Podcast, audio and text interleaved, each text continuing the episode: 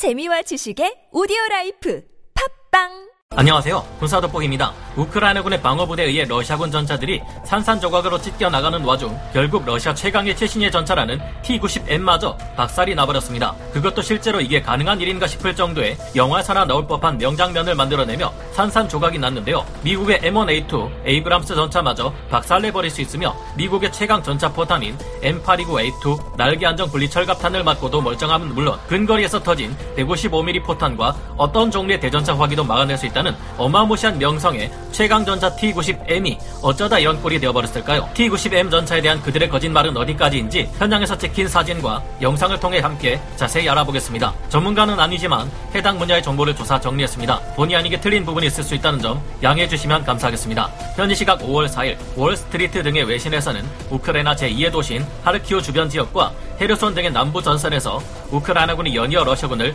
몰아내고 있다고 보도했습니다. 우크라이나군과 주민들의 말에 따르면 우크라이나군은 최근 하르키우 북쪽에 있는 루스카, 오조바 마을을 되찾았고 이어서 불과 며칠 만에 하르키우 북동쪽의 또 다른 마을 쿠투지우카에서도 러시아군을 몰아냈습니다. 하지만 거기에서도 우크라이나군은 멈추지 않고 40km가량 떨어진 스타리살티오 마을까지 탈환했는데 스트리트 저널이 밝힌 바에 따르면 이는 굉장히 중요한 성과입니다. 왜냐하면 이곳에서 더 동쪽으로 진격할 경우 우크라이나군은 돈바스 지역 점령을 위한 러시아군의 거점 이지움으로 향하는 보급선을 차단하고 위협할 수 있기 때문인데요. 이 때문에 한때 하루에만 50건에서 80건이나 쏟아졌던 하르키우에 대한 러시아군의 포격과 로켓 공격은 지난주에만 2건에서 5건밖에 되지 않을 정도로 크게 줄어들었습니다. 그리고 이 지역에서는 급기야 러시아군을 강렬한 충격과 공포에 빠뜨릴 만한 사건 현장이 발견되었습니다. 러시아군 중에서도 전체 수량이 수십 대 정도에 불과할 만큼 극히 소수만 양산되었고 서방의 모든 전차들을 압도하는 최강 전차라는 러시아군의 최신예 전차 전차 T-90M이 처참히 파괴된 상태에서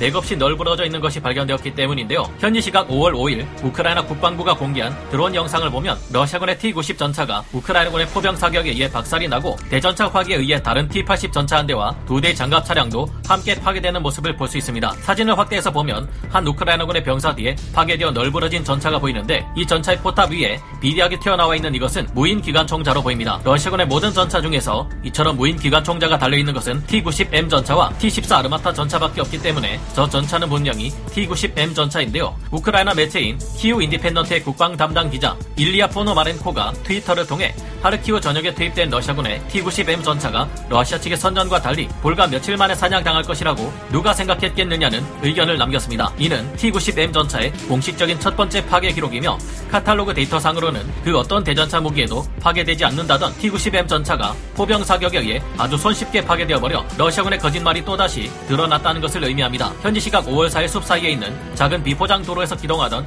T-90M 전차는 하르키우 동부 지역에서 주변을 정찰하던 우크라이나군 드론에게 위치가 발각되었다고 하는데요. 우크라이나군은 T-90M 전차를 발견하자마자 그곳을 향해 122mm 자주곡 사포 사격을 퍼붓고 이에 최강이라던 T-90M 전차는 그 명성이 허무하게도 단숨에 잿더미가 되고 말았습니다. 왜 T-90M에 대한 러시아의 선전이 거짓이냐면 이 전차가 우크라이나군의 여단급 표준 곡사화기인 2S1 122mm 자주 곡사포에 의해 파괴되었기 때문입니다. 이 자주 곡사포는 우리 한국군에서 사용하는 105mm 곡사포와 자주 비교되는데 주로 유탄을 사용하는 특성 때문에 대전차 화기로는 충분한 위력을 발휘하기 어렵다는 평가를 받아왔습니다. 이런 약한 곡사포에 최강의 방어력을 가졌다는 T-90M이 박살났으니 이에 대한 많은 분들의 실망이 이만저만이 아닐 텐데요. 러시아가 야심차게 시도한 T-14 아르마타 전차가 사실상 실패작이 되면서 T-90M 전차는 러시아 최강의 최신의 전차로 불리게 되었습니다. 러시아 측의 설명에 의하면 T-90M 전차의 스펙은 그야말로 화려합니다. 주포는 2A46M6를 탑재했는데 여기에는 동적 포구 감지기가 장착되어 있어 움직이는 중에도 정확한 사격이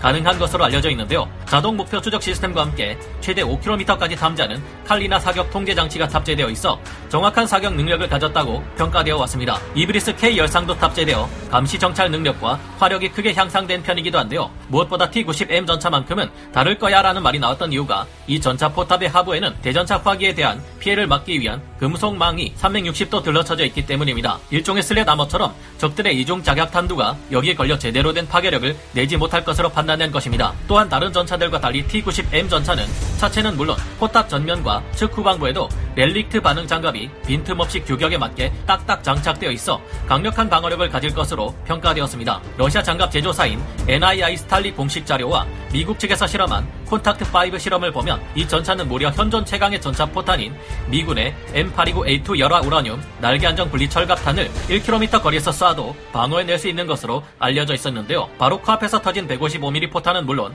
현존하는 대부분의 대전차 미사일들을 모두 막아낼 수 있는 최강의 방어력을 갖췄다고 러시아는 말해왔습니다. 렐릭트 반응 장갑이 뚫린다 해도 복합 장갑이 적의 포탄을 충분히 막아줄 것이라 생각되었죠. T-90M 전차의 장갑을 뚫으려면 현재 미군에서 개발되는 M829A4 포탄을 들고 와야 타격을 줄 수 있을 것이라 추정되어 왔습니다. 그랬던 것이 미군의 포탄은 고사하고 전차를 파괴하기에는 위력이 부족하다는 평가를 받아온 우크라이나군의 2S1 122mm 자주곡사포 유탄에 파괴되었으니 T-90M의 방어력이 얼마나 떨어지는지 알 수 있는데요. 그나마 다른 전차들처럼 뚜껑 벗겨지듯이 포탑이 날아가는 일명 나르는 가리비 현상은 나오지 않았으니 T-72 B3와 같은 다른 러시아군 전차들보다는 튼튼해 보입니다. 이쯤 되면 T-90M 전차의 다른 스펙들도 뻥이 아닌가 의심하게 되는데요. 남아있는 T-90M 전차 64대는 러시아 육군에서 유일하게 전장관리 체계 BMS가 달려있는 전차들로 알려져 있습니다. 전장관리 체계 BMS란 무선 음성 통신에 의존해 전장을 지휘했던 기존 재래식 개념의 전장 지휘와 달리 디지털 정보를 통해 전장 정보를 관리하는 C4I와 유사한 개념이 랄수 있는데요. 지휘,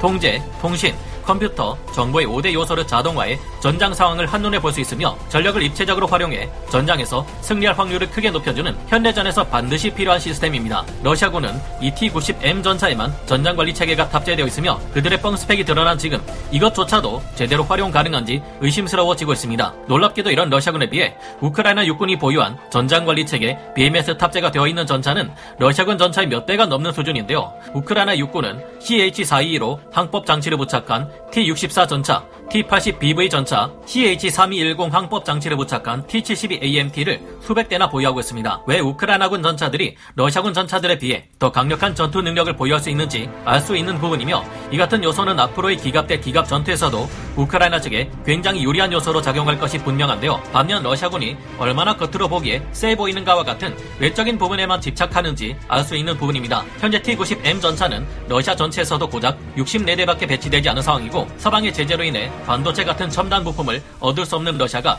더 이상 추가 생산할 수도 없는 상황인데요. 러시아군 전력에 비해 우크라이나군의 전력이 더 강해지고 있는 지금 현지 시각 5월 6일 올라온 전황 지도를 보면 우크라이나군의 반격이 시작되고 있습니다. 우크라이나군은 검은 점선으로 표시된 하르키우 북부 지역 그리고 크리프리의 남쪽 지역 이줌의 서쪽 지역에서 반격을 가했고 아직까지 이 반격의 성과가 어느 정도인지 동원된 병력의 수준이 어느 정도인지에 대해서 자세한 정보는 나오지 않은 상태인데요. 우크라이나군이 탈환한 하르키우 동부의 스타리 살티우에서도 또다시 러시아군과 우크라이나군의 교전이 발생했고 아직도 러시아군은 포파스나와 루비즈노예를 점령하려는 시도를 계속하고 있다고 합니다. 이처럼 우크라이나군의 반격이 조금씩 시작되고 있는 가운데 5월 6일 전황 보고에 의하면 러시아군의 제106 공수사단과 제1기갑군 예하 제4근위 전차사단은 병력의 피해가 너무 심각해 재편성을 위해 러시아 본토로 철수했다고 합니다. 이 사단들은 이지움 남쪽에서 공세를 퍼붓던 전력들이기에 이들이 철수했다는 것은 이지움 남부의 러시아군 전력이 저하되었다는 것을 의미하는데요. 우크라이나군이 노획한 T-72 B3 전차가 전선에 투입되는 장면이 공개되기도 했는데 측면을 보면 러시아군을 나타내는 Z 표시를 가려놓은 모습이 보입니다. 이처럼 우크라이나 전역에서 Z자가 사라지고 파란색과 노란색 패턴의 우크라이나 국기가 휘날리는 날이 빨리 오기를 기원해 봅니다. 오늘 군사 돋보기 여기서 마치고요. 다음 시간에 다시 돌아오겠습니다. 감사합니다. 영상을 재밌게 보셨다면 구독, 좋아요, 알림 설정 부탁드리겠습니다.